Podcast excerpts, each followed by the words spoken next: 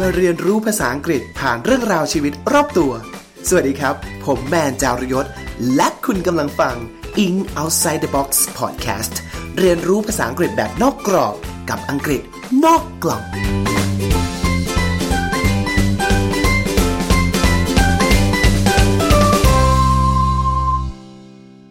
สวัสดีครับ สวัสดีท่านผู้ฟังที่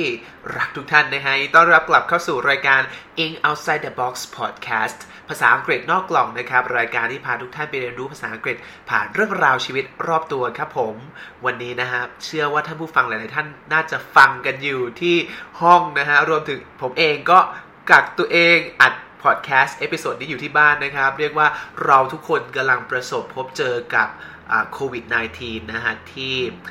ส่งผลกระทบไปในระดับโลกเลยนะครับ ผมก็ขอเป็นกำลังใจให้ทุกคนนะฮะเชื่อว่าหลาย ๆ คนกำลังประสบกับวิกฤตนะครับไม่ว่าจะเป็นเรื่องของงาน เรื่องของเงินเรื่องของเศรษฐกิจนะครับ ใครที่ยังจะต้องออกไปทำงานอยู่ก็ขอให้ดูแลตัวเองนะครับ ดูแลคนรอบข้างนะครับ ผมเชื่อว่าเราจะต้องผ่านอุปสรรคนี้ไปได้ด้วยกัน แล้วเดี๋ยวเรามาตั้งหลักกันใหม่ เตรียมตัวให้พร้อมกับ สภาวะการนะครับโควิด -19 นะครับ ผมเชื่ออย่างหนึ่งว่าสิ่งสำคัญไม่แพ้กันนอกจากการรับมือในช่วงที่วิกฤตกำลังเกิดนะครับ คือการเตรียมตัวพร้อม รับมือหลังจากที่วิกฤตได้จบลงแล้วนะครับ เราต้องตั้งสติแล้วก็กลับมาลุกขึ้นยืนให้ได้อีกครั้งหนึ่ง เราจะต้องผ่านไปด้วยกันนะฮะ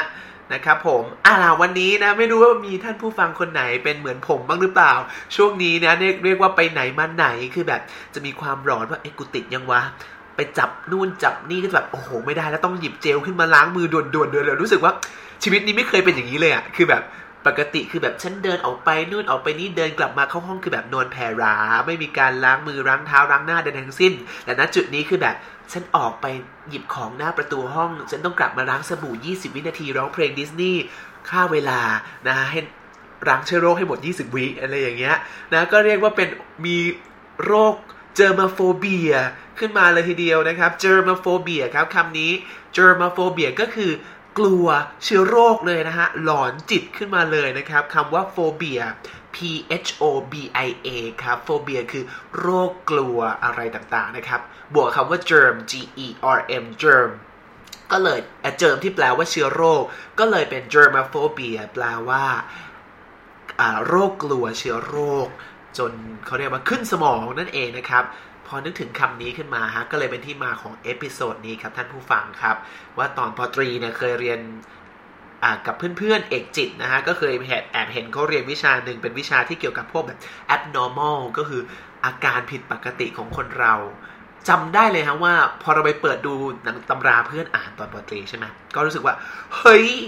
ชีวิตคนเราทุกคนเป็นโรค อะไรสักอย่างหนึ่งโดยที่เราไม่รู้ตัวนะครับโรค phobia มีเยอะแยะมากมายแล้ววันนี้นะครับ ผมก็เลยไปค้นหาต่อ ก็มีโรคที่แบบเซอร์ไพรส์มากๆ ว่าไม่คิดว่าจะมีโรค phobia อะไรอย่างนี้อยู่ในโลกใบนี้ด้วยแต่มันมีจริงๆนะครับ ใครเลยจะรู้ฮะว่ามันจะมีโรคกลัวกระเทียม กลัวชีส กลัวคำศัพท์ยาวๆ กลัวสะดือ กลัวสีเหลือง กลัวการมีอิสรภาพ หรือแม้กระทั่งกลัวการนั่งคือแบบนึกไม่ออกจริงว่า ชีวิตนี้คือต้องยืนเมื่อยขาตะคริวกินไปชั่วชีวิตหรือเปล่านะฮะวันนี้ก็เลยคัดเลือกนะครับวันนี้ episode นี้ของเรา ก็เลยคัดเลือกคำศัพท์จริง ๆ มันมีความกลัวโรคโฟเบียเนี่ยมีเยอะมากๆมากๆจริง ๆ แต่วันนี้ผมได้คัดสรรคำที่น่าสนใจรวมถึงเป็นคำที่มีเรื่องราว เรื่องเล่าต่อ ให้กับท่านผู้ฟังได้นะครับ ฉะนั้นเดี๋ยวเรากลับมาพบกันครับว่ามันมีโรคความกลัวโฟเบียอะไรบ้าง ที่เราไม่เคยรู้เลยว่ามันมีโรคประเภทนี้อยู่ในโลกนี้ด้วย แล้วพบกันครับ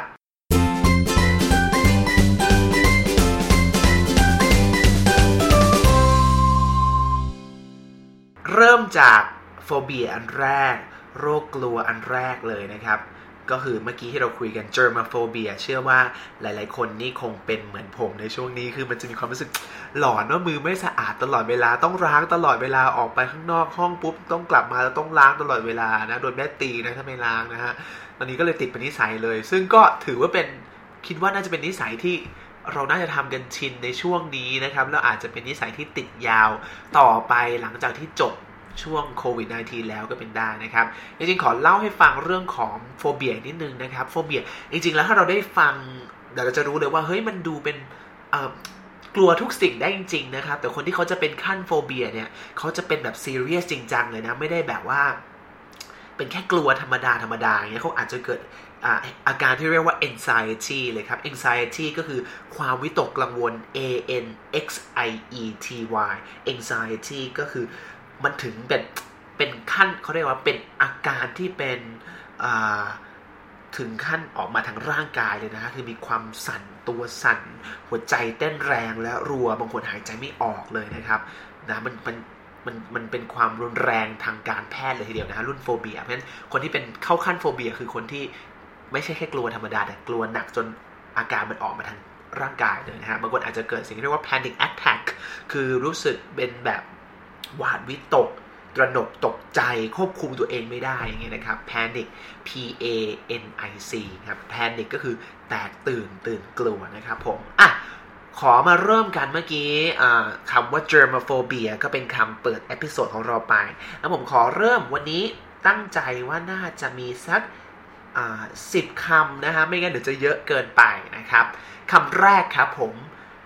โรคกลัวความสูง นะครับผมเชื่อว่าหลาย ๆ คนเป็นนะฮะอย่างตัวผมเนี่ยเป็นตอนเด็กๆนะครับ อันนี้จะอุ่นเครื่องเป็นโรคธรรมดาที่น่าจะพบได้ทั่วไป เวลาผมจำได้เลยว่าตอนเวลาเด็ก ๆ ขึ้นไปอยู่บนดาดฟ้าตึกหรืออะไรเงี้ย หรือถ้าเกิดอยู่บนตึกสูงแล้วอยู่ริมกระจกเงี้ย เราจะแบบต้องย่อเข่านึกออกปะเราไม่สามารถจะยืนแบบสง่าผ่าเผยได้เราต้องแบบยืนแบบหดๆตัว แล้วก็แบบค่อย ๆ คลานออกไปอะไรเงี้ย เพราะว่าเรากลัวตก เรากลัวแบบ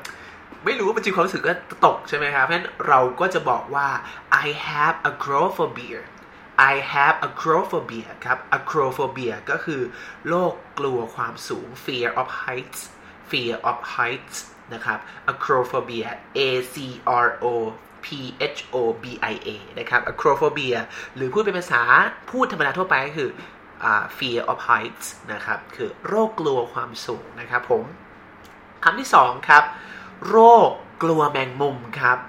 อ่านะฮะหลายๆท่านน่าจะทราบดีว่าแมงมุมภาษาอังกฤษว่า spider ใช่ไหมครับ spider แต่โรคกลัวแมงมุมครับ เราเรียกว่า arachnophobia arachnophobia a r a c h n o p h o b i a arachnophobia ครับ แปลว่าโรคกลัวแมงมุม ทีนี้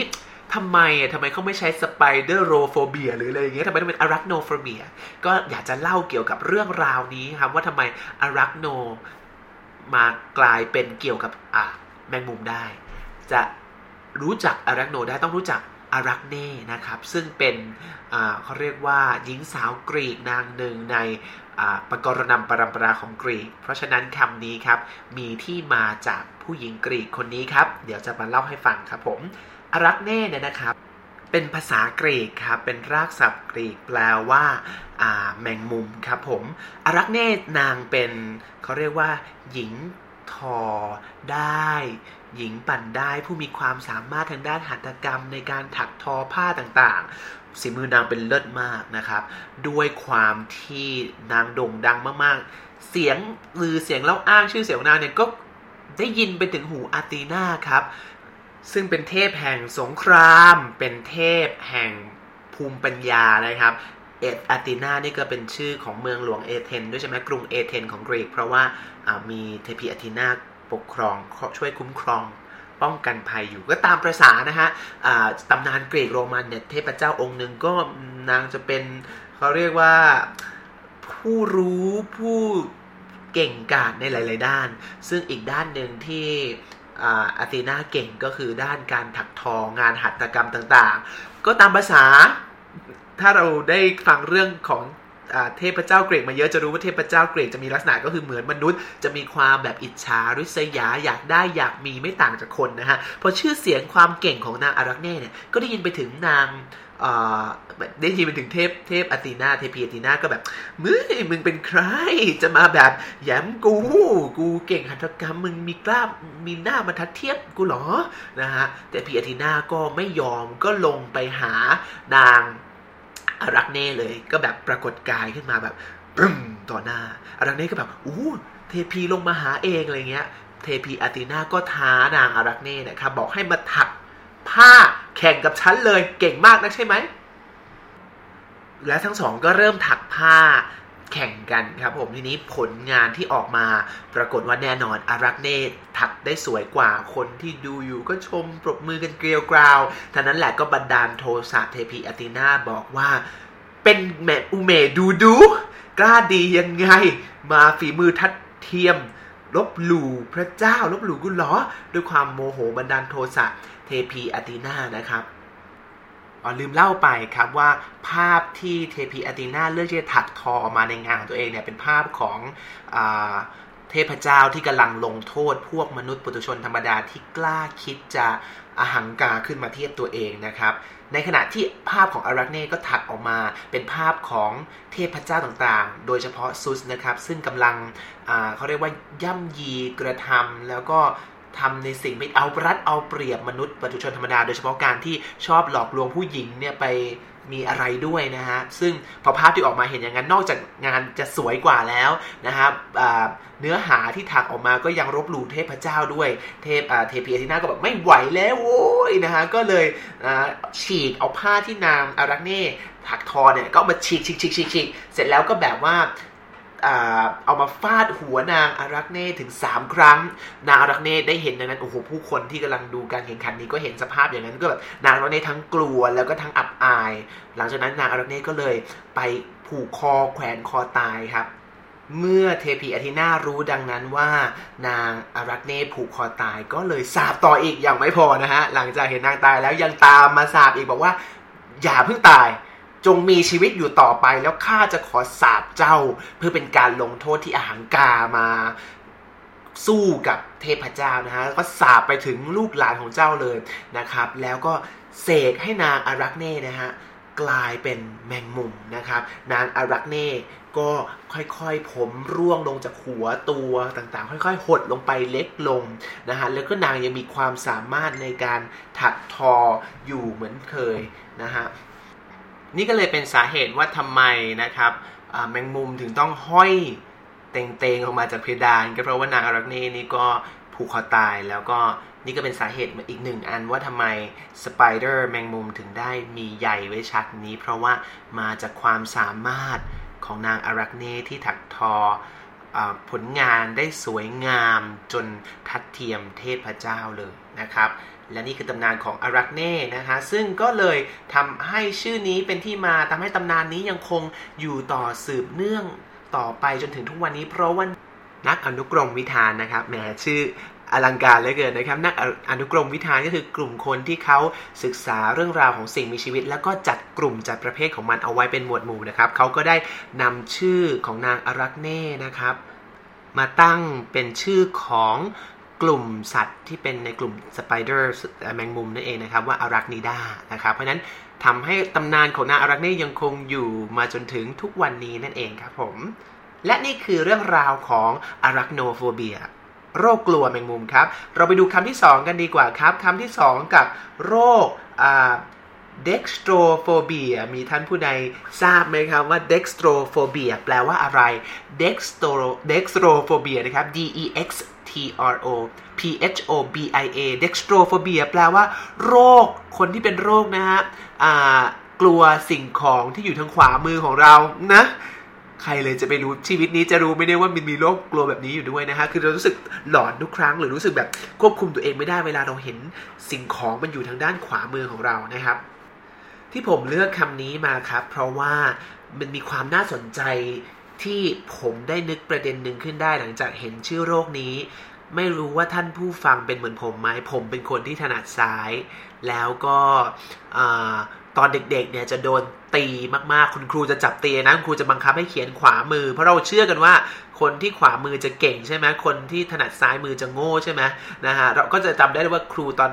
อนุบาลเนี่ยจะแบบบังคับให้ผมเนี่ยเขียนด้านขวามือ แล้วถ้าเกิดแอบผมทนไม่ไหวเนี่ยมันแบบมันไม่ถนัดอะ ก็ต้องเอาปากกาแอบมาเขียนด้านซ้ายมือ แล้วก็โดนครูจับมือตีเลยนะจำได้เลยว่าเป็น แบบติดหัวติดตามากครูก็จับมือตีแล้วนะแต่เราก็ทนไม่ไหวสุดท้ายครูก็ต้องพ่ายแพ้เรานะฮะบังคับเราไม่ได้เราก็เขียนมือซ้ายในที่สุดนะครับ แต่เราจะรู้สึกใช่ไหมครับว่า เรามีค่านิยมว่าถนัดซ้ายไม่ดีเวลาก้นเลยเงี้ยเราจะต้องถนัดมือขวาต้องสนับสนุนให้เด็กถนัดมือขวานะครับ พอมาเรื่องของคำว่า dextrophobia ก็เลยทำให้ผมอึดอ่าเขาเรียกเอะใจถึงประเด็นนี้ครับ เพราะว่า มันมีคำหลายๆคำที่สะท้อนถึงค่านิยมความเชิดชูการถนัดมือขวาและมองว่ามือซ้ายคือสิ่งชั่วร้ายนะครับ ก่อนอื่นเลยนะครับ เวลาเราจะบอกว่าเราถนัดซ้ายหรือถนัดขวาเนี่ย เป็นภาษาง่ายๆ เราก็พูดว่า right handed ใช่ไหมครับ R I G H T H A N D E D right handed I am right handed I am left handed คือฉันถนัดซ้าย ฉันถนัดขวานะครับ แต่ถ้าเรามีคำที่สวยๆนะฮะ ว่าถนัดทั้งสองข้างอะ มือขวาก็ใช้ได้ มือซ้ายก็ใช้ได้ เขาใช้คำว่า ambidextrous ambidextrous ครับ a m b i d e x t r o u s นะครับ ambidex ambidextrous ก็แปลว่าได้ทั้งมือซ้ายและมือขวานะครับเพราะว่าท่านผู้ฟังเห็นไหมครับ เห็นคำว่า dextrous dextrophobia ใช่ไหมเพราะว่า dextro เนี่ยแปลว่ามือขวา ใบแปลว่า2เพราะฉะนั้น ambidextrous ก็คือได้ทั้งสองมือจะซ้ายหรือขวานะครับ แต่ ถ้ามาวิเคราะห์จริงเดี๋ยวจะเล่าให้ฟังว่ามันมีเรื่องราวน่าสนใจของคำนี้จริง ๆ เพราะว่า dextro นะครับเป็นขวามือใช่ไหมนะครับมันเลยเป็น adjective ในในภาษาอังกฤษว่า dextrous d e x t r o u s dextrous แปลว่า คนที่ใช้มือเก่ง คนที่ถนัดใช้มือจนคล่องแคล่วในการทำอะไรก็ตามนะครับ เช่น uh, having the ability to perform a difficult action quickly and skillfully with the hands นะครับ เช่น uh, a dexterous magician can wave her hands around and appear to pull a rabbit out of thin air a dexterous magician นะครับ ก็คือนักเขาเรียกอะไรนะ นักมายากลนะครับ a dexterous magician นักมายากลที่ใช้มือเก่งคนนี้ can wave her hands around ก็สามารถวาดมือไปมา and appear to pull a rabbit แล้วก็ปรากฏว่าดึงกระต่ายออกมา out of thin air เอาออกมาจากตรงไหนได้ก็ได้ไม่รู้นะฮะ ซึ่งแน่นอนครับท่านผู้ฟังน่าจะเห็นภาพว่านักมายากลเก่งๆเนี่ยเขามักจะใช้แบบ นิ้วเก่งมือเก่งปึ๊บปั๊บปึ๊บปั๊บหยิบของออกมาเอาเรามาเอาจากเอาหยิบมาจากไหนเราไม่เห็นเลยอย่างเงี้ยฮะเขาเรียกว่าเป็นคนที่ dexterous คือใช้มือเก่งนะครับ เก่งด้านการใช้มือนะฮะโอเคทีนี้ครับ เมื่อกี้ที่ผมเล่าให้ฟังว่า ambidextrous ใช่ไหมฮะที่แปลว่าใช้ 2 มือ ท่านผู้ฟังเห็นไหมครับว่า ambi ที่แปลว่า2อ่า dextrous ที่แปลว่า มือขวา แต่กลับว่า ลว่าถนัดทั้งสองมือ แต่ไม่มีรากศัพท์คำว่ามือซ้ายอยู่ในนี้เลยแม้แต่คำเดียวนะครับ ถ้าให้แปลตรงๆตัวมันแปลว่า คนที่ใช้มือเก่ง มีมือขวาถึงสองมือ ambidextrous เอา้ากลายเป็นว่าคนเก่งที่ใช้มือเก่งทั้งสองข้าง คือใช้มือขวา มีมือขวาสองมือ คือแม้แต่คำศัพท์คำนี้ยังไม่ยอมมีคำว่ามือซ้ายอยู่ในตัวเลย มันจะจงเกลียดจงชังอะไรมือซ้ายกันนักหนา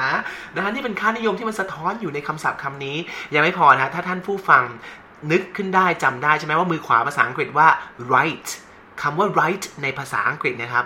มันไม่ได้แปลว่าขวามือเดียวใช่ไหมมันแปลว่าอะไรครับ you are right คุณถูกต้องนะครับเพราะคำว่า right มันแปลว่าถูกต้อง เพราะฉะนั้น เห็นไหมฮะ มันมีเซนส์ความเชื่อมโยงว่าการอยู่ขวามือ มันคือการที่ทำอะไรถูกตลอดเวลานะครับ หรือแม้แต่ right ที่แปลว่าสิทธิ์แบบคนเรามีสิทธิ์ขั้นพื้นฐานอย่างเงี้ย right ก็แปลว่าสิทธิ์เหมือนกันเห็นไหมครับ ความหมายของมือขวา เชื่อมโยงกับคำศัพท์ที่เป็นคำในแง่บวกนั้นเลย ในขณะที่ท่านผู้ฟังครับ คนมือซ้ายอย่างเราเนี่ยรากศัพท์ละตินคำว่ามือซ้ายคือ sinister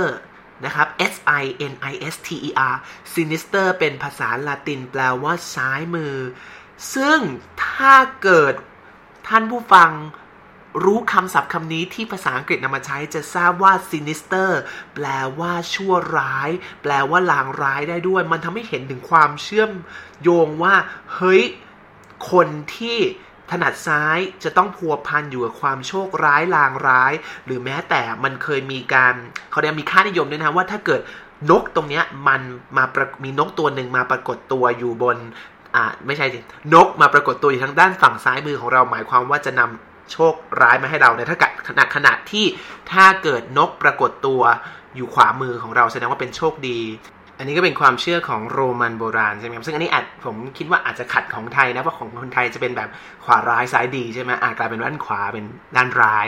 นะครับโอเค ยังไม่พอนะฮะในภาษาฝรั่งเศสเองก็มีคำว่าซ้ายมือ ภาษาฝรั่งเศสว่า à la gauche gauche แปลว่าซ้ายมือนะครับ ซึ่ง คำว่า gauche c a แอนโทษทีครับ G A U C H E gauche ในภาษาฝรั่งเศสที่แปลว่าซ้ายมือเนี่ย มันก็กลายเป็นคำศัพท์ ภาษาอังกฤษเหมือนกันหมายถึงคนที่รู้สึกว่าเข้าสังคมไม่ได้รู้สึกตะขิดตะขวงใจ รู้เป็นคนที่ไม่มีความสง่างามเข้าสังคมไปก็แบบเข้ากับคนอื่นไม่ค่อยได้นะครับ ถ้าความหมายของ gauche ก็คือคนที่เป็น awkward and uncomfortable with other people especially because young and without experience นะครับ หรือว่า behave in a way that is offensive to other people because of not knowing what is correct or not caring about the feelings of others นะครับ ความหมายของ ghost ก็คือคน หรือการกระทำที่ไม่ เข้าพวกหรือแปลกแยกไปจากสังคมหรือเสียมารยาทเช่นนะครับ she is a shy and gauche teenager ก็คือเป็นวัยรุ่นที่ช่างขี้อายแล้วก็ประดับประเดิดตะขิดตะขวงไม่เข้ากับเข้ากับสังคมไม่ได้ หรือ it it was gauche to invite them just two days before the party ก็คือ โหมันเป็นเรื่องเสียมารยาทมากๆเลยนะที่เชิญ ฉันไปปาร์ตี้แค่ 2 วันก่อนหน้าอย่างเงี้ยนะครับ เพราะฉะนั้นนี่คือค่านิยมนะความอคติหรืออความที่เราไม่เห็นด้วยกับการใช้มือซ้ายนะครับ สะท้อนให้เห็นถึงคำศัพท์คำนี้เลยนะครับออยากจะขอฝากอีกอันหนึ่งครับว่าถ้าท่านผู้ฟังอยากจะบอกว่าเราเป็นคนถนัดซ้ายเมื่อกี้แบบ left handed right handed ใช่ไหมครับ อาจจะบอกว่า I am a left handers I am a left handers ก็คือคนที่ถนัดซ้าย หรือคำว่า lefties นะครับ L E F T I E S lefties ก็คือเป็นคำแบบเก๋ๆเป็นคำแบบว่าภาษาพูดนะฮะ แปลว่า ฉันเป็นคนถนัดซ้าย I am lefties นะครับนะครับ และนี่คือเรื่องราวของความถนัดซ้ายถนัดขวาที่เราได้มาจากคำว่า dextrophobia คนที่กลัวสิ่งของที่อยู่ด้านขวามือ ด้านขวามือ เพราะว่า dextro แปลว่า ด้านขวามือนั่นเองครับผมขอทวนศัพท์ในกลุ่มนี้เลยนะว่าเราได้ไปเยอะมากเลยนะครับคำว่าถนัดซ้ายถนัดขวา left handed right handed dextrous dextrous แปลว่าคนที่ใช้มือเก่ง ถนัดการใช้มือ ambidextrous คือคนที่ถนัดมือทั้งสองข้างขวาก็ได้ซ้ายก็ได้นะครับ อีกคำหนึ่งครับ แปลว่าประดับประเดิดเข้าสังคมไม่ได้วางตัวไม่ถูก gauge gauge g a u c h e gauge นะครับ ก็เอาไปใช้ไปเกิดไปเจอที่ไหนจะได้เข้าใจสำนวนนี้นะครับ แล้วก็อีกอันหนึ่งครับ ภาษาละตินซ้ายมือคือ sinister กลายมาเป็นคำศัพท์ sinister s i n i s t e r sinister ในภาษาอังกฤษแปลว่า ชั่วร้ายลางร้ายนั่นเองนะครับผม อาล่ะไปดูคำโอ้กลายเป็นว่าแค่สองคำสามคำนี่ก็กินเวลาไปนานแล้ว เดี๋ยวผมจะพยายามเร่งมือนะครับอ่าอันที่สี่ครับผมออกโตโฟเบียoctophobia มีใครพอเดาคำนี้ได้ไหมฮะ octo ใช่ octopus หรือเปล่า ใช่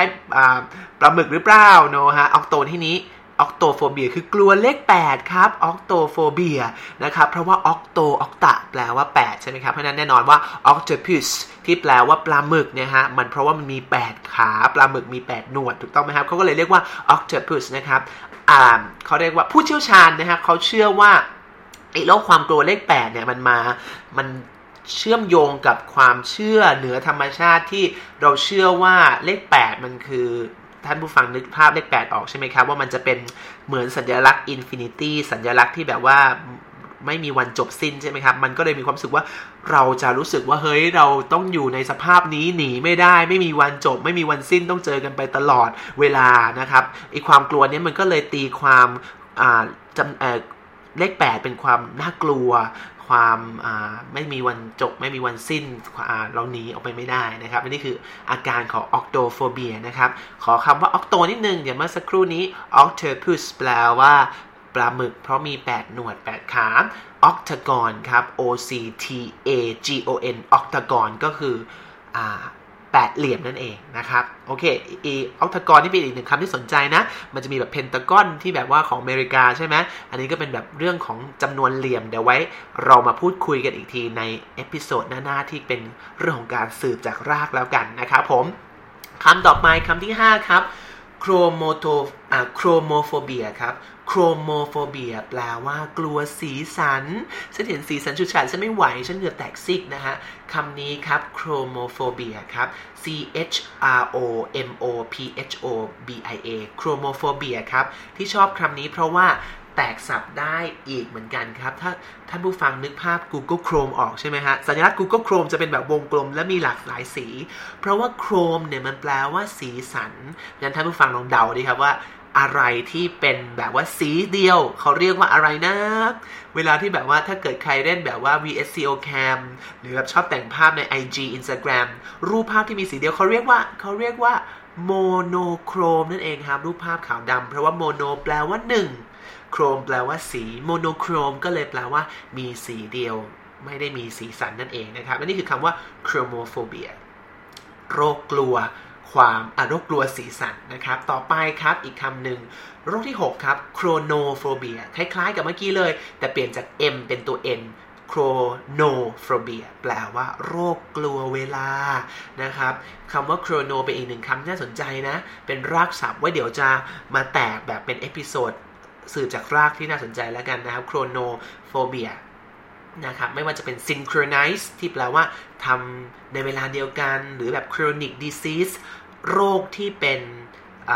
โรคเรื้อรัง เพราะกินเวลานานใช่ไหมเออเพราะฉะนั้นคำนี้เป็นอีกหนึ่งคำที่สนใจ เดี๋ยว episode นี้มันจะเวลานานเกินไปนะ เดี๋ยวเราแตกไปออกไปเป็นสืบจากรากในตอนต่อๆไปแล้วกันนะครับผม คนที่เป็นโรคกลัวเวลานี่เป็นยังไงก็เป็นแบบเขาบอกว่าอาการมันคือแบบเราจะรู้สึกว่าเวลามันเดินต่อไปเรื่อยๆไม่หยุดเรายังไม่ทันทำอะไรเลยอะ่ะ วันนี้แค่แบบตื่นมากินกินนอนๆก็หมดวันไปแล้วอะไรเงี้ยรู้สึกกลัวรู้สึกแบบทำใจไม่ได้รับไม่ได้อะไรเงี้ยเชื่อว่ามีใครๆท่านผู้ฟังหลายคนมีใครเป็นลักษณะแบบนี้ไหมฮะ ผมเนี่ยรู้สึกเป็นบ่อยว่าแบบ เฮ้ยวันนี้หมดวันไปอีกวันหนึ่งแล้วว่ายังไม่ทันทำอะไรเลยตื่นมาเล่นเกมนอนกินหมดแล้วหมดวันแล้วอะนะฮะนี่คือลักษณะของอ่าอ่า โรคของกลัว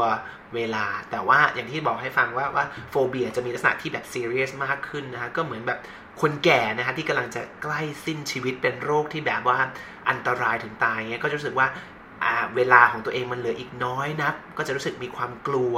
นะฮะเวลาจะกลายเป็นแบบศัตรูของเราเลยและนี่คือลักษณะของโฟเบียมันจะแบบออกอาการถึงความวิตกกังวล วิตกจริตอะไรอย่างเงี้ยนะครับผม โอเค นั่นก็คือ chronophobia โรคกลัวเวลาครับ ต่อไป โรคที่เจ็ดไม่กล้าอ่านออกเสียงประโยคนี้เลยนะฮะ ชื่อว่า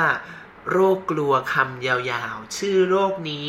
ชื่อว่า hippopotamonstrous sequipedaliophobia อีกรอบนะฮะ อ่านอีกรอบอาจจะไม่เหมือนเดิม hippopotamonstrous sequipedaliophobia นะฮะ ปล่อยมันไปดีกว่านะะเราจะไม่สะกดคำนี้ ท่านผู้ฟังอาจจะฟังแล้วรู้สึกว่า กูรู้ไปเพื่ออะไร สิ่งนี้ไม่มีประโยชน์กับชีวิตกูเลย โควิด -19 ไม่ได้ช่วยปกป้องกูเลยนะฮะ เพราะฉะนั้นจะข้ามข้ามคำนี้ไปนะครับ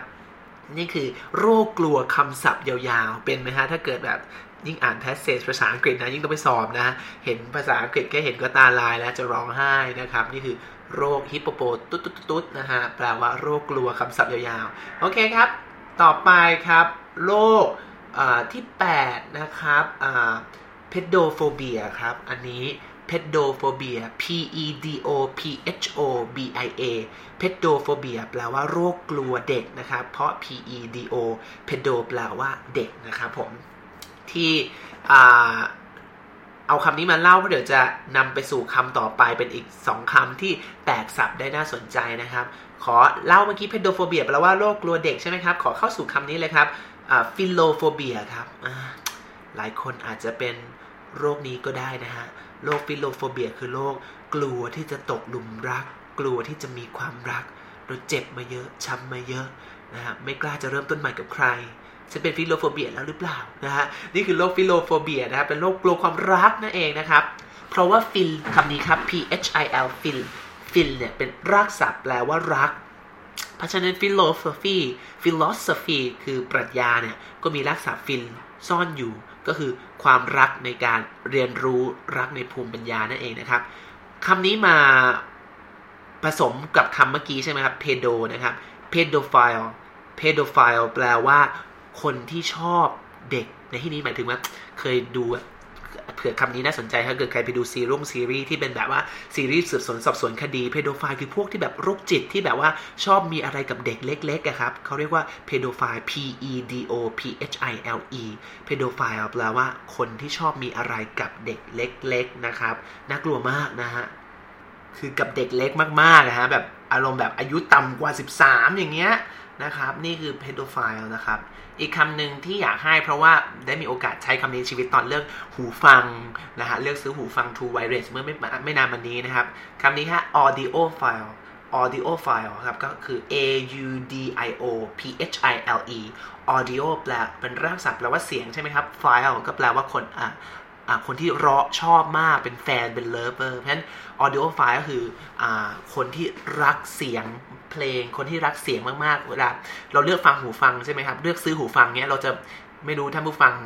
มีประสบการณ์เดียวกับผมไหมผมจะแบบ ฉันซื้อหูฟังรุ่นไหนก็ได้อะทุกยี่ห้อก็เสียงเหมือนกันสำหรับฉันนะหูฟังฉันหูฉันฟังไม่ออกว่าเสียงนี้แบบโอ้โหเสียงเบสมันทุ้มต่ำเสียงนี้มันกำลังละมุนอะไรเงี้ยนะฮะแต่คนที่เขาแบบหูดีๆ ฟังแยกออกระหว่างหูฟังราคาแพง หูฟังราคาถูกอะไรเงี้ยครับเขาก็จะเรียกกลุ่มคนกลุ่มนี้ว่า audiophile ก็คือกลุ่มคนที่รักเสียง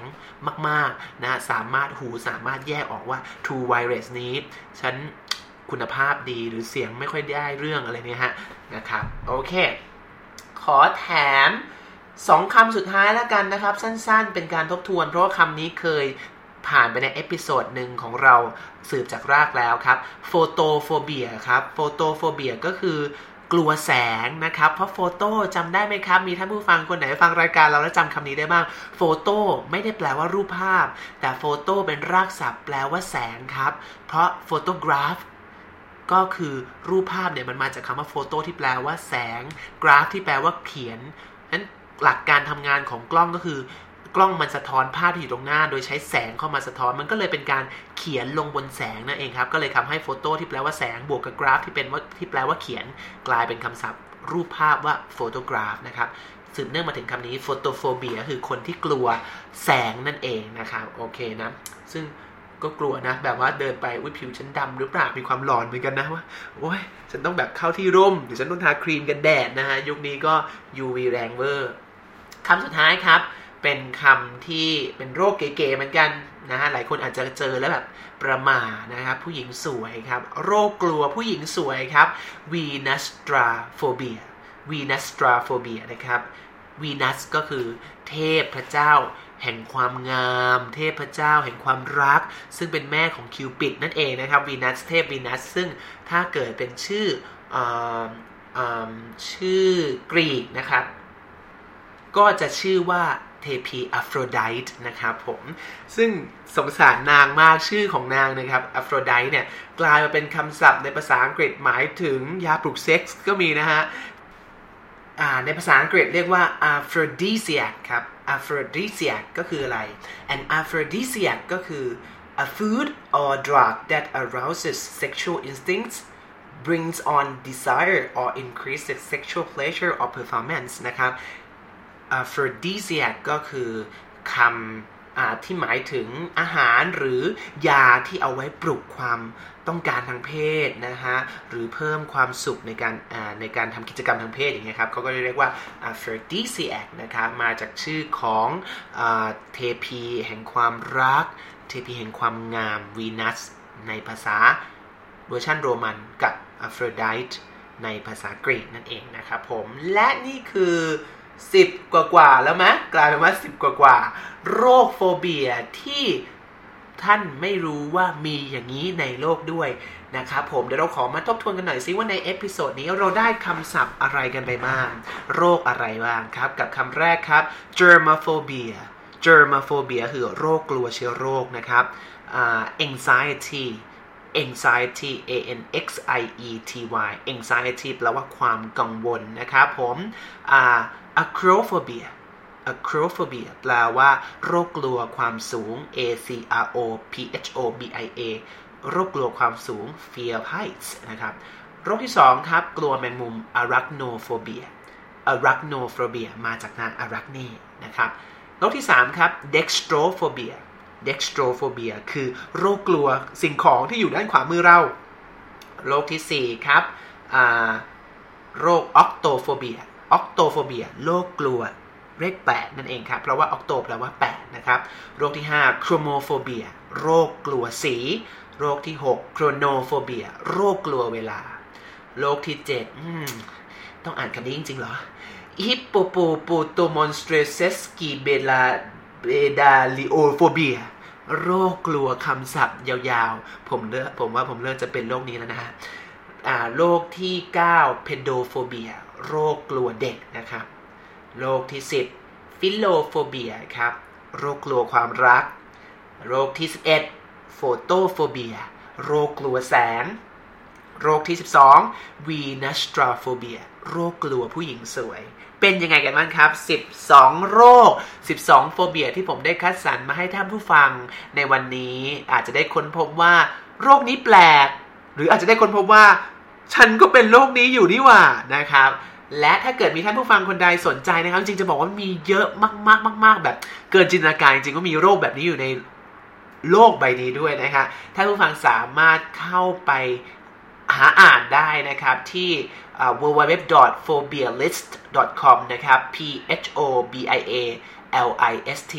phobialist.com นะครับ ก็จะ list ไปหมดเลยนะตั้งแต่โรค A ถึง Z นี้ มีโรคอะไรที่น่าสนใจบ้าง ท่านผู้ฟังคนไหนสนใจสามารถเข้าไปศึกษาต่อได้นะ ถ้าช่วงนี้แบบกักตัวอยู่บ้านว่างๆ ไม่มีอะไรทำนะฮะ ก็ไปสครออ่านได้นะครับผม และนี่คือเนื้อหาของ In Outside the Box Podcast ใน episode นี้ของเรานะครับ และเราหวังว่าเราจะ อยู่เป็นเพื่อนท่านนะฮะในช่วงกักตัวโควิด -19 นี้นะครับถ้าผู้ใดนะครับมีเรื่องเล่านะครับเกี่ยวกับเรื่อง phobia ว่าฉันก็เป็นโรคนี้ หรือชอบคำศัพท์โรคนี้นะครับ ก็สามารถคอมเมนต์เอาไว้ได้เลยนะครับ ที่ในเพจของเราก็ได้ English Outside the Box Podcast หรือใน Podbean ก็มีช่องให้คอมเมนต์นะครับ